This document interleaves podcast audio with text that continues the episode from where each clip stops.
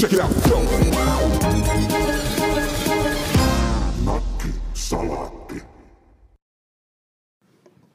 No niin, tervetuloa Nakkisalaatin 70. toiseen jaksoon, jonka, johon virittäydyimme kuuntelemalla Kikan tulkintaa Nisa Sorajan kappaleesta Huone 105.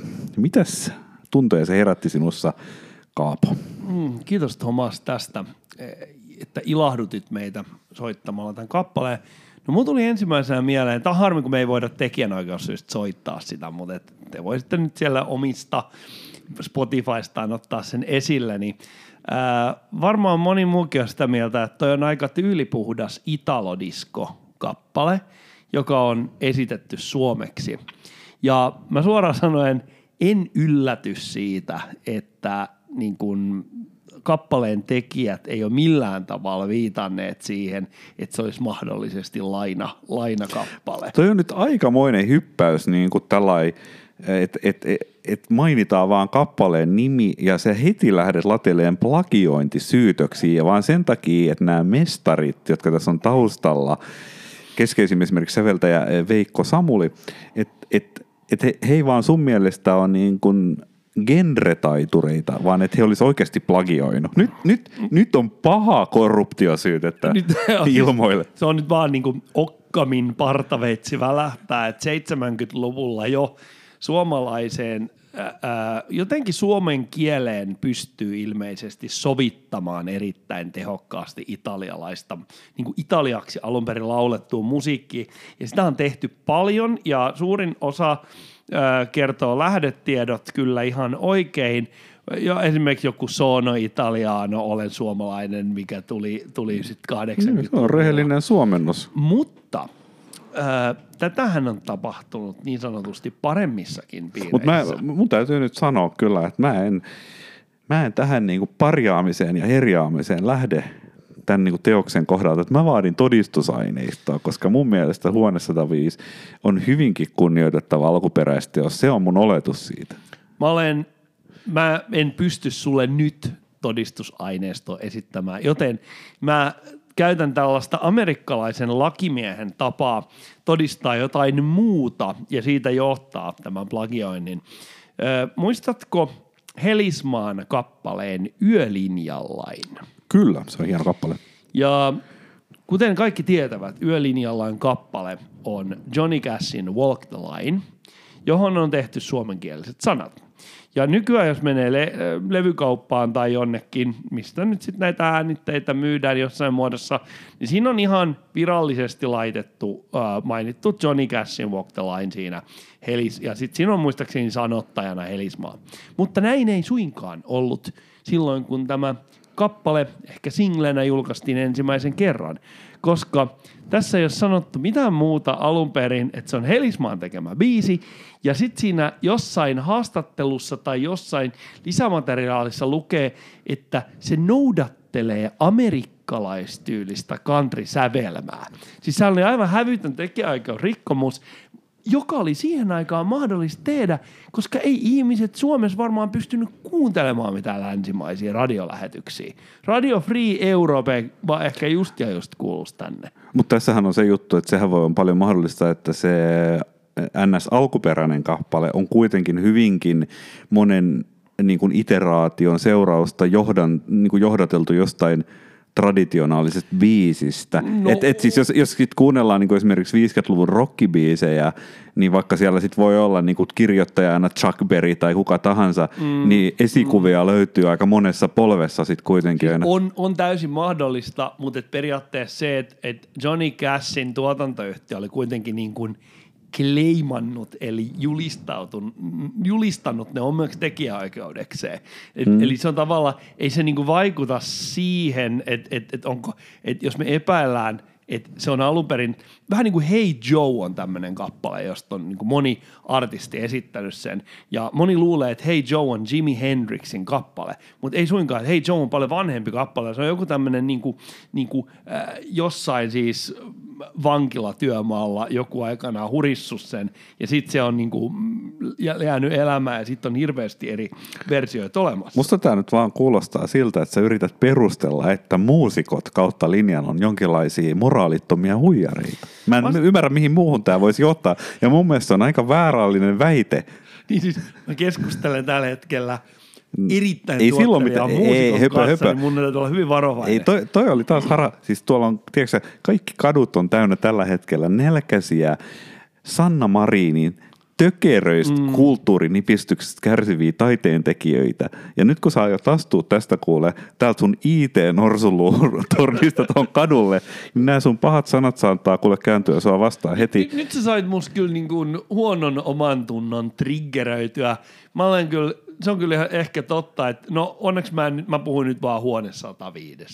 Ja kysymyksessä oli ensinnäkin plagiointi epäily eikä syytös. Ja mä luulen, että kaikki nämä ihmiset, jotka huone 105 produktion aikana osallistunut, niin he ovat jo saaneet, niin kuin, Mutta- niin kuin, ne ovat jo päässeet tienoon. Mulla on tähän juurikin sopiva loppukaneetti tähän meidän keskusteluun, koska tässä on se, että mä myönnän sen, että tämä huone 105 ja sen niin kuin sijoittaminen tähän niin kuin italodisko genreen synnyttää sellaisen mielikuvan, että kylläpä tämä voisi hyvinkin olla plagiaatti.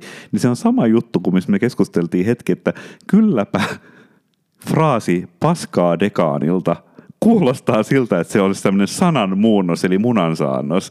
Mutta kun se ei ole kuin deskaa pakanilta, ei niinku, t- niin, niin tämä on just tämmöinen niinku mielikuva höttö, jolla tätä maailmaa kyynisesti ohjaillaan. Aamen.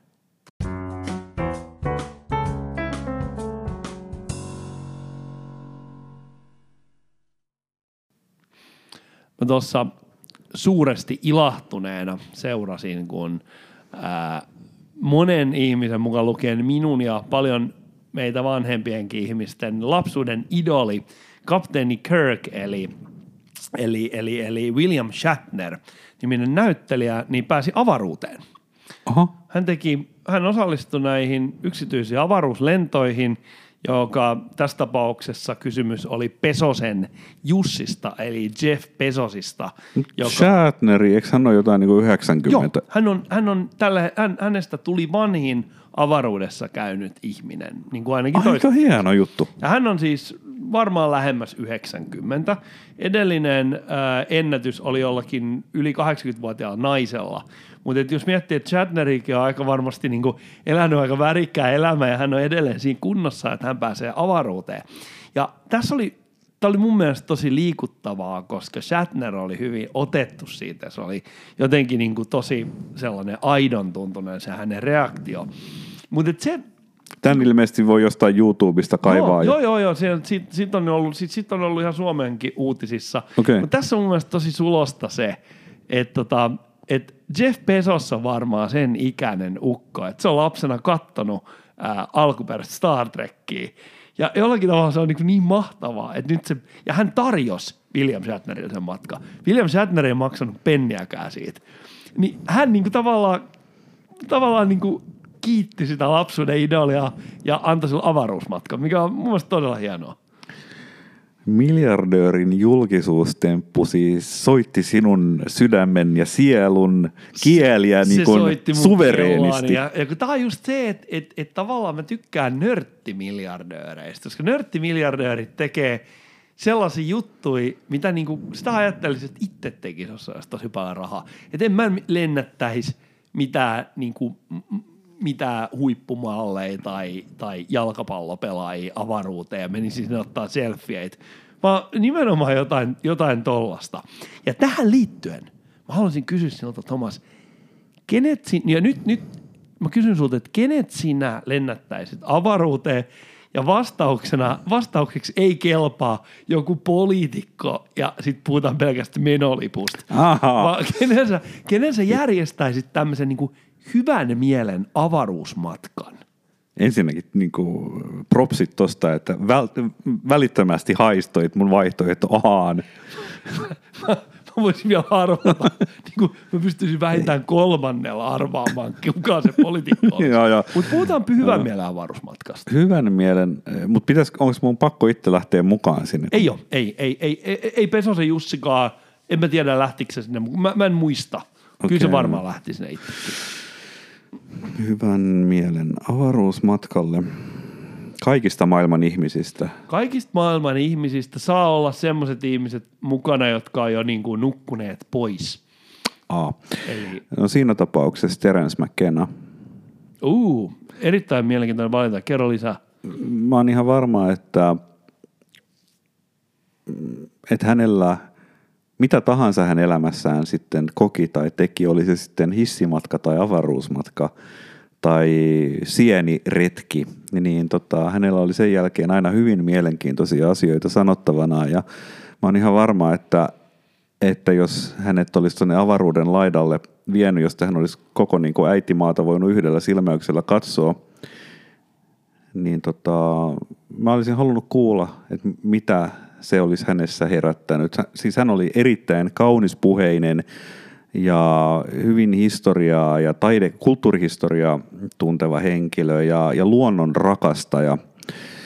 Ja tota, kyllä se on aika ehdoton, että Terence McKenna, ja mä kyllä tiedän, että ei, ei häntä kaikki tiedä, mutta sinne vaan googlailemaan. Nykyään YouTubessa on paljon semmoisia niin Terence McKennan puheista tehtyjä pätkiä. Ne on vähän ärsyttäviä, kun ihmiset tekee sitä, että ne pistää sinne jotain taustamusiikkia, mikä mun mielestä ei ollenkaan ole tarpeen. Mutta että esimerkiksi jos niitä alkuperäisiä ja sehän oli tämmöinen tyyppi, se jossain nuoruudessa, muistaakseni ne asui jossain San Franciscossa silloin, niin hän lähti tämmöistä vähän niin kuin gurun mainetta kehittää, että, että se niin kuin piti iltamia ja jutteli mukavia ja ihmiset kertyi niin kuin kuuntelemaan sen juttuja ja, ja tavallaan täm- tämmöisenä niin kuin tarinan kertona, hän, hän sanoi itseään bardiksi, että hän oli Bard McKenna.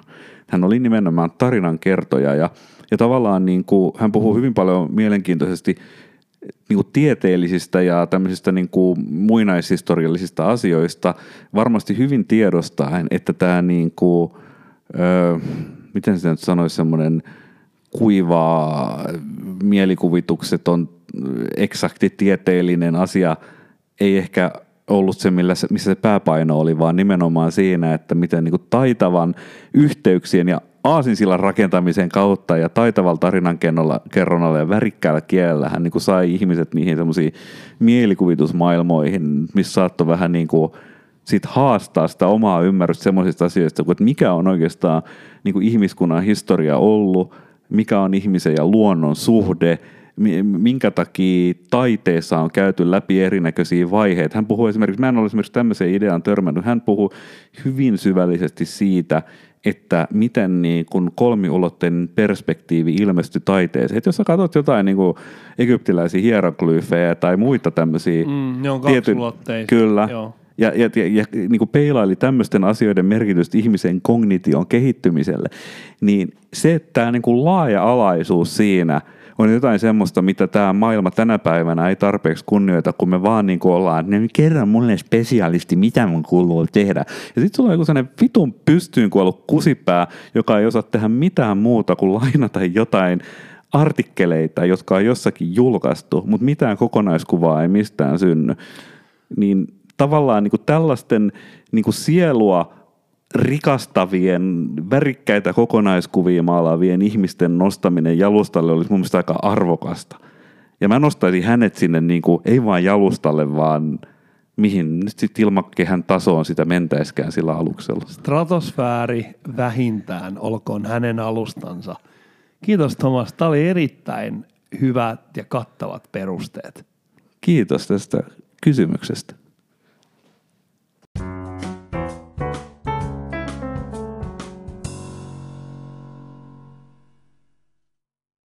Mulla tuli tästä erittäin kauniista puheesta, joka liittyy botanisti McKennaan mieleen, niin jostain syystä niin, niin tämmöinen kömpelö aasiselta kävin ostamassa kirjoja pitkästä aikaa. Siis Aa. ihan tavallisia kirjoja, sellaisia, jotka rapisee ja niitä, niitä kansia voi kopsuttaa. Ja niitä saa laitettua kirjahyllyyn. Mä nimittäin joskus täytyy sanoa, että sosiaalisesta mediasta oikeasti hyötyy. Mä sain jonkun forva, miljoona kertaa forwardoidun kuvakaappauksen mun WhatsAppiin, jos kerrottiin, että turkulainen juuri uudella yrittäjällä jatkanut Alfa Antikva, joka on erinomainen paikka, joka on tuolla, ää, se on siellä niin kuin yliopiston, onko se nyt sitten yliopiston kadun Ja koulukadun kulmassa. siellä, joo. Niin sinne oli tullut, hän oli ostanut joltakin, varmaan jonkun ihmisen kuolinpesästä, erittäin kattavan kokoelman suomeksi käännettyä amerikkalaista tieteiskirjallisuutta. Se oli mm-hmm. muutakin. Ja se oli äärimmäisen niin kuin kova juttu, koska sinne oli ilmestynyt sellaisia kirjoja, mistä on hyvin vähän otettu painoksia. Näitä esimerkiksi Ursan julkaise, julkaisemia niin vähemmän tunnettujen tieteiskirjailijoiden ää, kirjoja, ja, tota, ja sitten myös tietenkin hirveä määrä kaikkea vähän enemmän tunnettua. Ja mä ryntäsin saman tien sinne paikalle. Ne hinnat oli aivan käsittämättömän korkeita. Tietenkin, koska ne painokset on niin pieniä ja jätkät, jätkien täytyy kuitenkin niin kuin elättää. Sano joku esimerkki, mitä, minkälainen kirja maksoi mitäkin. No siellä oli esimerkiksi äh, Robert A. Heinleinin kirjoja mä astin muutaman. Mä astin Mies, joka myi kuun, mikä oli, oli äh, se on ainoa suomenkielinen painos, mikä sitten on tehty, mutta se oli todella huonokuntoinen, äh, pehmeäkantinen ja maksoi sitten muistaakseni 25 euroa. Ja sitten mä astin pari muuta Heinleinia. Pokkari. Joo, Pok- pokkarista. Sitten mä ostin pari kovakantista highlinea, mutta ne oli selvästi jotain isompaa painosta, ne oli vähän halvempi. Mutta sitten siellä oli esimerkiksi tämä äh, Philip, äh, Philip K. Dickin tämä, tämä, tämä Man in the High Castle, eli suomeksi Orakkelin kirja. Ja se on nykyään tosi suosittu, koska siitä tehtiin tällainen TV-minisarja, okay. joka tuli jonnekin suoratoistopalveluun. Ja, ja siitä oli suomenkielinen versio, joka oli vielä, sitä on tehty, sitä on muista kaksi painosta ja ne on eri kansilla, tai niin kuin, niin kuin halutommalla Onko se lukenut Philip K. Dickia enemmänkin? Jonkun verran, voidaan puhua siitä hetken päästä. Mutta et se, että se maksoi 40. Okay. 40 pokkarista. Ja sieltä löytyi, sitten sieltä oli tota noin niin, ää, tämä, tämä, tämä, ää, odotas, mun täytyy nyt, nyt niin kuin vähän, vähän ka- kaivaa. Siellä on to, esimerkiksi, esimerkiksi neurovelho, joka on tämä Gibsonin neurovelho, niin se oli sitten jo jossain niin 7-80 paikkaa. Mm. Mä en pystynyt Herra ost- Jumala. Mä en pystynyt ostamaan sieltä Okei, aikamoisia. muutaman kirjan ja mä käytin 100 euroa. Okei. Okay. Ja ne oli, ne oli semmoisia vähän niin kuin kuluneita Joo, pokkareita ne oli semmoisia niin käytetyn näköisiä kirjoja. Ja mä rupesin miettimään siinä, että, että tota, kun nykyään ihmisillä on niin kuin ehkä tietynlainen niin tarve, että ei, ei tarvi niin kuin pelkästään, kyllä niin kuin käännöskirjallisuuskin voi olla erittäin hyvää. Varsinkin jos sitä on, tota, jos on, ajatellaan niin kuin suomenkielinen käännöskirjallisuus, niin meillä on aivan briljantteja kääntäjiä, niin kuin Kersti Juva ja vastaavia. Ni, niin ne alkaa olemaan taas kysyttyi, niin miksei nämä ota uusia painoksia niistä? Niin, en, en tiedä miten tuo kirjallisuusmarkkina toimii. Miten mulla on sellainen hämärä muistikuva? Mä, mä, oon, mä oon tosiaan valitettavan laiska lukija. Ja tota, mä, tästä tuli kaksi ideaa mieleen. Sen takia, mikä takia mä haluaisin Philip K. Dickiin palata, on se, että tunneksä, siis mä en ole lukenut tätä kirjaa. Mä muistan, että Philip K. Dickillä olisi ollut joku niin, hänhän oli erittäin tuottelija, sen minäkin tiedän. Ja, ja ajatuksen lento, mä oon jonkun hänen haastattelunsa nähnyt, niin hän on ollut kyllä melkoisen niin kuin älykäs ja luova ihminen, niin tota, joku semmoinen kirjaidea, mikä perustui siihen, että kun alkukristittyjä Rooman valtakunta vainosi, onko, herättääkö tämä heti sus mitään ajatusta? Ja, ja sitten siinä oli joku tämmöinen, niin että se mikä siitä teki, kun Philip K. Dick nyt tietysti kirjoitti Skifiä, niin se mikä siitä teki Skifin oli joku tämmöinen niin ovela aika avaruushomma, että jollakin tavalla se niin kuin kristittyjen vaino, alkukristittyjen vaino ikään kuin ulot, ja, ja se Rooman valtakunta ulottuivat tähän päivään ikään kuin. Joku tämmöinen niin kuin asetelma. Tiedätkö mistä mä puhun? Vai onko se niin kuin, että hän on kirjoittanut niin paljon, että sekä Hän on kaikkea... kirjoittanut ihan hirveästi. Mä oon lukenut niin kuin jonkun verran sitä. Mä oon lukenut sen Man in the High Castlein. Ja sitten mä oon lukenut jotain, jotain esimerkiksi tämä Do Androids Dream of Electric Sheep, mm. mikä on tämä, jota, jo, jo, johon tämä niin Blade Runner-elokuva perustuu. Se on tehnyt hirveästi sellaisia novelleja, joista on tehty elokuvaversioita myöhemmin. Mutta nyt toi toi kuulostaa sellaiselta, että se ei nyt niin kuin soita kelloa. Se voi olla jopa, että puolet mun kirjallisuustietämyksestä perustuu siihen, että mitä mä oon kuunnellut, että Terence, mitä Terence McKenna on puhunut kirjallisuudesta. Joten mä voisin on, hyvin joten on ihan... että siellä botaanisessa puutarhassa on luettu. Itse asiassa Philip K. Dick on varmaan hengaillut siellä. Että se, tota, hän eli kuitenkin niin kuin, siis samoihin aikoihin on elellyt ton McKennan mä, kanssa. Mä en muista, että olenko mä maininnut Mä luulen, että jossain meidän alkutuotannoissa niin mä oon myöskin maininnut siis James Joycein Finnegan's Wakein, josta esimerkiksi jos haluat kuunnella tämä siis vinkkinä myös kuulijoillemme, että jotain erittäin mielenkiintoista, niin kaivakaapa Terence McKennan puhe ja tulkinta James Joycein Finnegan's Wakeista, koska Finnegan's Wake, hän on kirja, joka on monimerkityksellistä kieltä joka hetki – se, ja se on myöskin sirkulaanillinen rakenteeltaan, eli kun se loppuu, se sama lause jatkuu sen kirjan alussa pienellä alkukirjaimella. Ja, ja jokainen lause on tota, se on ikään kuin, se on, se on taas jälleen kerran vähän tämä sama asia kuin, niin kuin paskaa dekaanilta ja, ja huone 105 plagiaatti, että se kuulostaa englannilta. Ja totta kai sulla tulee sitten joku ilmeinen tulkinta, mutta sitten niitä sanoja on käännelty ja väännelty niin ovelasti, että sieltä tulee mahdollisuus tehdä niin kuin monitulkintaista ikään kuin, sä voit lukea sitä monella tasolla sitä kirjaa, ja muistaakseni Pentti Saarikoski on jonkun pätkän tätä ehkä jopa kääntänyt suomeksi tai yrittänyt kääntää, mutta se on niin käytännössä ihan mahdoton kääntää sitä kirjaa. Ja se niin perustuu siihen, että hän on niin niihin sanaleikkeihin ahtanut sen kaiken, siis James Joyce, kaiken syvän sivistyksensä ja sitten synnyttänyt niin sen monikerroksellisen kirjan, jos samalla kun puhutaan jostain Dublinin, hengailusta jossain dublinilaisessa pubissa ja jostain sisaruksista siellä, niin puhutaan niin kuin toisaalta niin kuin maailmanhistoriallisista tapahtumista ja myyteistä sun muusta. Mulla tulee mieleen tosta monitulkintaisuudesta siis se, että mä olen joskus kuullut, että siis alkuperäinen, äh, al, siis Korani alkuperäiskielellä, siis mun mielestä siitä, on, siitä ei ole ihan selvää, että onko se aramea vai arabian kielinen se tota, alkuperäinen versio, mutta jompikumpi, niin että se olisi kirjoitettu tällä tavalla, että sitä pystyy niinku lukemaan, se kielen rakenne ja niiden lauseiden – ja virkkeiden rakenne on semmoinen, että sitä pystyy lukemaan vastaavalla tavalla, mikä on niin kuin tällaisessa uskonnollisessa opinkappaleessa aivan niin kuin mitä suurinta nerokkuutta, mm-hmm. koska silloin ikään kuin se ää, pappi tai joku tällainen, joka välittää sitä yleensä lukutaidottomalla porukalla, niin hän pystyy niin kuin ikään kuin tietyllä tavalla niin kuin hakemaan siitä sellaisia tasoja, millä on niin kuin yhteiskunnallista merkitystä. Mm. Mutta sit, sitä on niinku vaikea sanoa, että miten, että luulisin, että tollainen menee käännöksen, käännöksessä niinku aina rikki.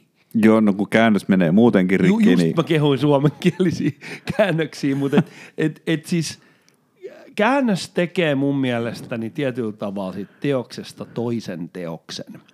Mutta se toinen teos voi olla erittäin hyvä. Mä oon Joo, mutta... niin kuin, koen – kokeneeni suuria elämyksiä niin kuin käännöskirjallisuuden Tästä tulee väkisinkin mieleen tämmöinen mieleyhtymä, kun sä mainitsit uskonnollisen kirjallisuuden ja kääntämisen ja monimerkityksellisyyden, niin kun olin rippileirillä, niin mä leimasin, äh, liimasin tai teippasin siihen meidän rippileiri leirihuoneen oveen yhden sivun Pahkasika-nimisestä julkaisusta, jossa oli muistaakseni tämmöinen niin kuin muslimiasuinen eh, joku burkha, mikäli tota, pukeutunut nainen, joka oli työntämässä isoa kirjaa sinne jonnekin niin kuin vaatteiden alla. Ja siinä luki, koska tämä oli ajankohtainen silloin, että raamatun kääntäminen etenee.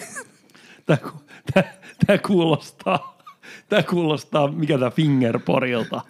Fingerpari. niin, joo, siinä on samaa. Joo, Fingerpari Mutta kaiken kaikkiaan siis, kyllähän niin kuin kääntä, käännöksen – laadut vaihtelee ihan hirvittävästi, mutta kokeilkaa, kokeilkaa silti esimerkiksi Taru Sormusten herrasta suomenkielisiä.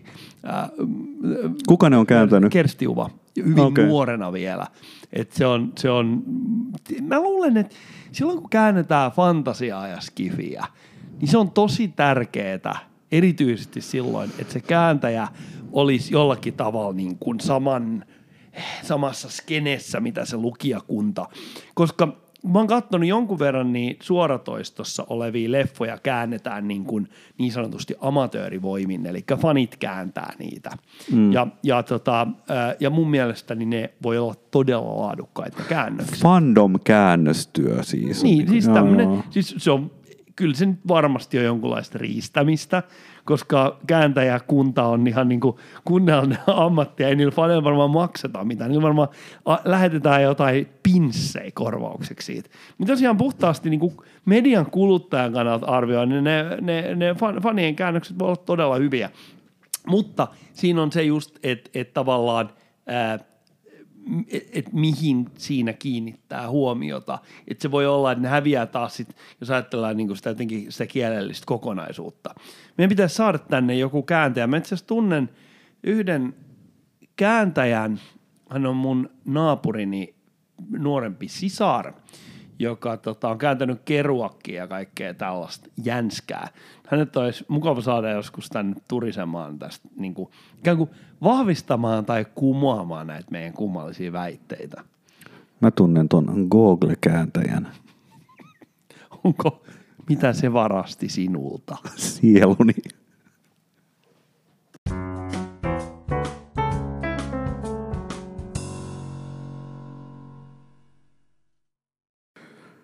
Joskus näinä hetkinä, kun sitä kärvistelee tässä tämän olemassaolonsa kanssa, kun Google-kääntäjä on varastanut sielun ja en mä oikeastaan enää tiedä, mikä siellä on tätä niin kuin mieltä elävöittää, mutta niinä pieninä hetkinä, kun siellä jotain on, niin, niin tota, mä oon alkanut unelmoimaan Pohjois-Suomesta. Siis Lapista vai? Ehkä voisi sanoa, että käytännössä niin kuin Lapin erämaista. Ja, Mm. ja mä oon ajatellut, että, että jos vaan nostaisi kytkintä ja lähtisi pois. Mutta tota, mm, ja tuolta varmaan jostain, en tiedä kuinka helppoa olisi joku maanpläntti ostaa ja onko se kallista vai halpaa, mutta jos sitä haluaisi niin kuin ihmisarvoisesti jossain mökissä tuolla keskellä ei mitään asuu, niin onko siihen niin kuin olemassa teknologiaa nykyään, että miten sen pystyy tekemään, kun ei ole kunnollista tekniikkaa ja Kyllä mä sanoisin, Sähkö ei tuu että johdosta Ei toi, ja- ei toi mitenkään mahdotonta. Mä itse asiassa, mä katsoin, mä katsoin silloin tällöin niin noita ää, pakkohuutokauppoja.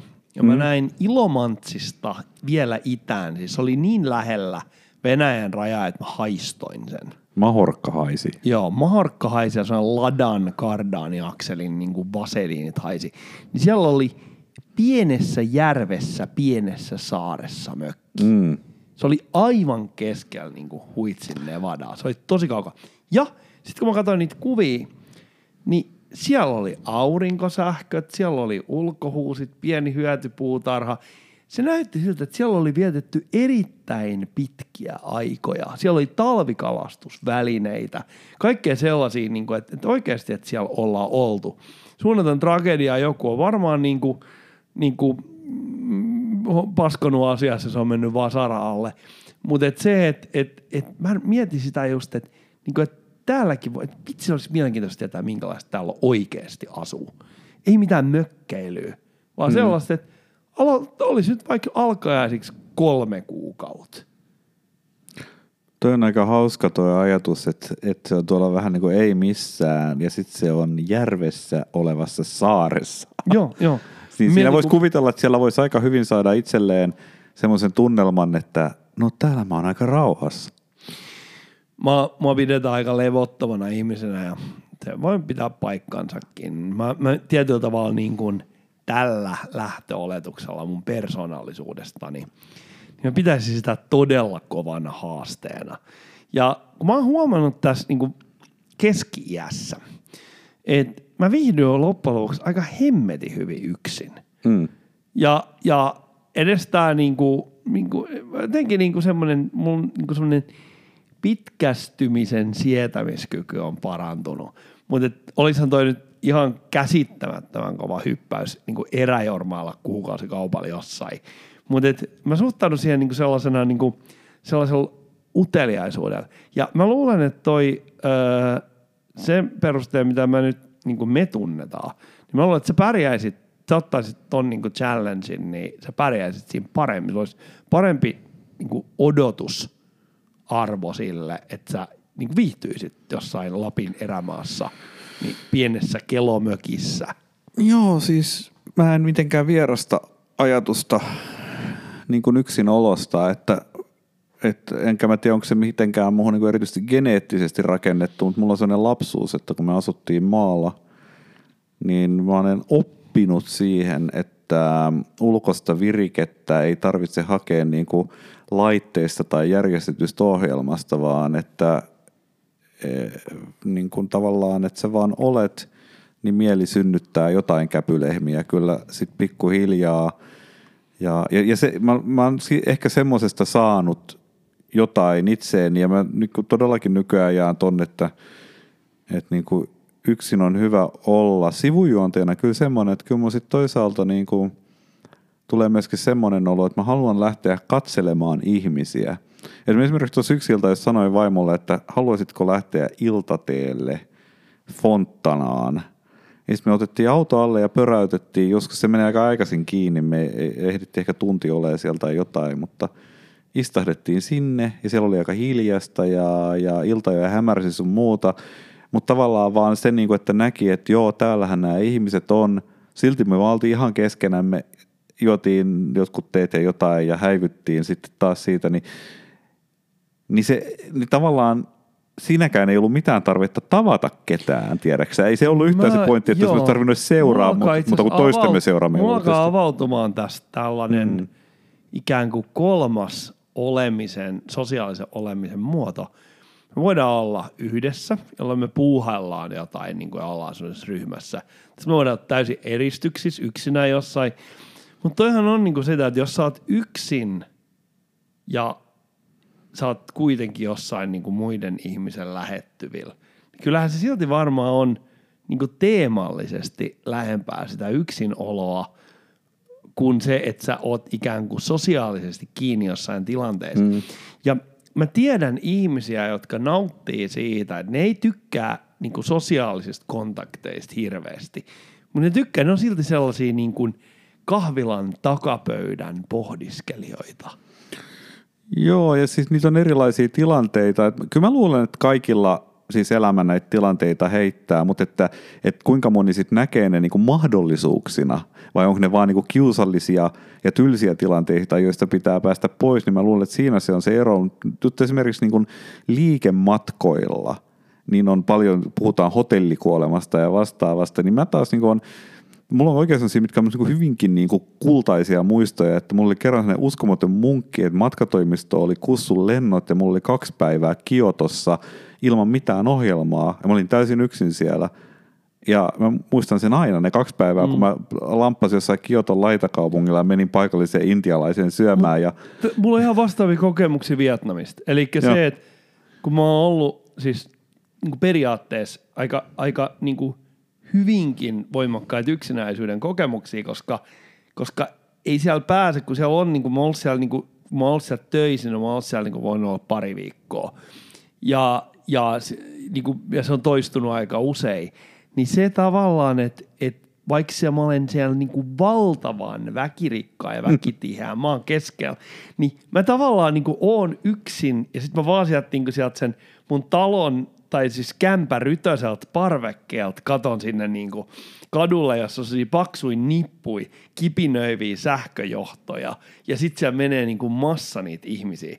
Ja se on jotenkin aivan niin kuin tällaista niin kuin hypnotisoivaa katsoa sitä vilskettä.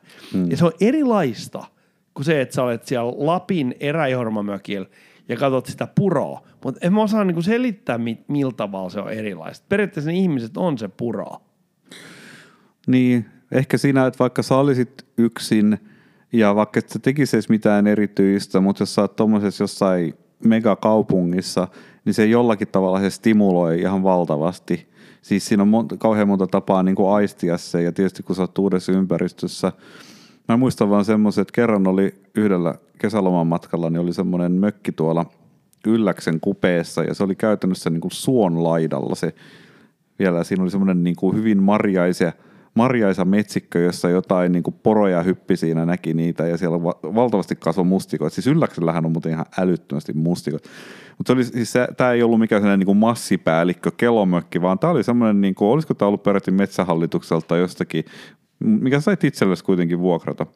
Hyvin simppeli mökki siellä, vähän niin kuin metsäisessä paikassa ja sitten tämmöinen soinen ja niin kuin, niin kuin rehevä, ei, ei semmoinen kuiva niin kuin mikään paikka. Niin, niin muistan, että sinne kuin sitten lopulta päädyttiin, niin mä vaan nukuin ja nukuin. Ja mä en, tie, mä en ollut tiedostanut, että mä olen väsynyt.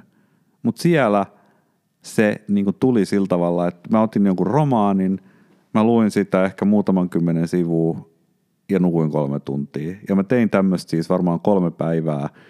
Nukuin ja nukuin ja nukuin. Ja se, mä oon ihan varma, että sama voisi tapahtua jälleen kerran. Eli sellainen kumuloitunut väsymys kaikesta ylistimulaatiosta – niin tota, sitten kun se pääsee pois, niin se tuntuu aika hyvältä. Ehkä se on sitten vähän se, mitä sitä kaipaisi itse asiassa, että pääsisi niinku baselineen, mm. siihen, siihen, mikä, mm. miten sanotaan suomeksi, niinku siihen äh, niinku puhtaalle pöydälle. Perusvireeseen. Perusvire on aika hyvin, joo. Aika mielenkiintoinen. Mun tulee niin ajatukset pyörii, koska mä tavallaan toisaalta haluaisin jonnekin Italiaa ja olla siellä tosi paljon. Hmm. Nyt kun mä mietin tota, siis mä en pidä mitenkään Lapista, koska siellä on kylmä ja siellä on, siellä, se on niinku, mä, mua niinku ärsyttää se, nykyään se, että keski-ikäiset niin kuolemaa pelkäävät perheisat mouhottaa siitä, että kun hienoa on hiihtää ja tämmöistä näin. Se on ihan bullshit. Jos oikeasti tykkää vaikka hiihtämisestä, niin siitä, siitä ei tarvi, ne ihmiset ei mouhota siitä. Ja mulla jotenkin Lappi niin kuin hyppää aina esillä näissä keskusteluissa. Mutta kyllä tämmöinen erämaa jormailu, niin kyllä se niin kuin aavistuksen kiehtoo. Ehkä, ehkä tähän, ehkä tämä on semmoinen asia, että tämäkin täytyy kokeilla kerran elämässä. Joo, ja, ja kun me on kirjoista puhuttu, niin jotenkin musta tuntuu, että ehkä mä pystyisin, niin kuin sielläkin mökkireissulla, niin mä luin, niin mä luulen, että mä taas pystyisin paremmin lukemaan, kun mulla ei tavallaan keskittymiskyky riitä lukemiseen niin kuin näissä olosuhteissa. Niin sitten se tavallaan se kirja on se sun kahvila, jossa sä näet niin kuin sen metropolit ja maailman, ja ehkä, ehkä sinne ei tarvi, niin kuin tiedätkö että se on ihan yhtä todellista olla siellä kahvilassa, että sä oikeastaan interaktoi kenenkään kanssa, vaan sä oot siinä omassa kuplassa. Tai tämä mietin just äsken, kun me puhuttiin tästä, että onko sä ikään kuin yksin silti. Niin. Mutta kerro vielä, koska mua jäi, mua muuten jää se vaivaamaan, mitä sä luit siellä? Tää, tässä paljastuu mun huono muisti, niin mä en, mä en oikeasti muista varmaksi. Mä, mä luulen, että mulla oli parikin kirjaa ja mä väittäisin, että ne oli jotain ihan niin kuin tämmöistä, eikö se perus jotain niin kuin grishamia tai jotain tällaista. Ei, ei mitään korkeakulttuuria. Se on rentoa. Se on erittäin rentoa. Näihin tunnelmiin erittäin rentoa illan, päivän, yön jatkoa meidän kuulijoille ja me tavataan taas parin viikon päästä. Check it out. Salat.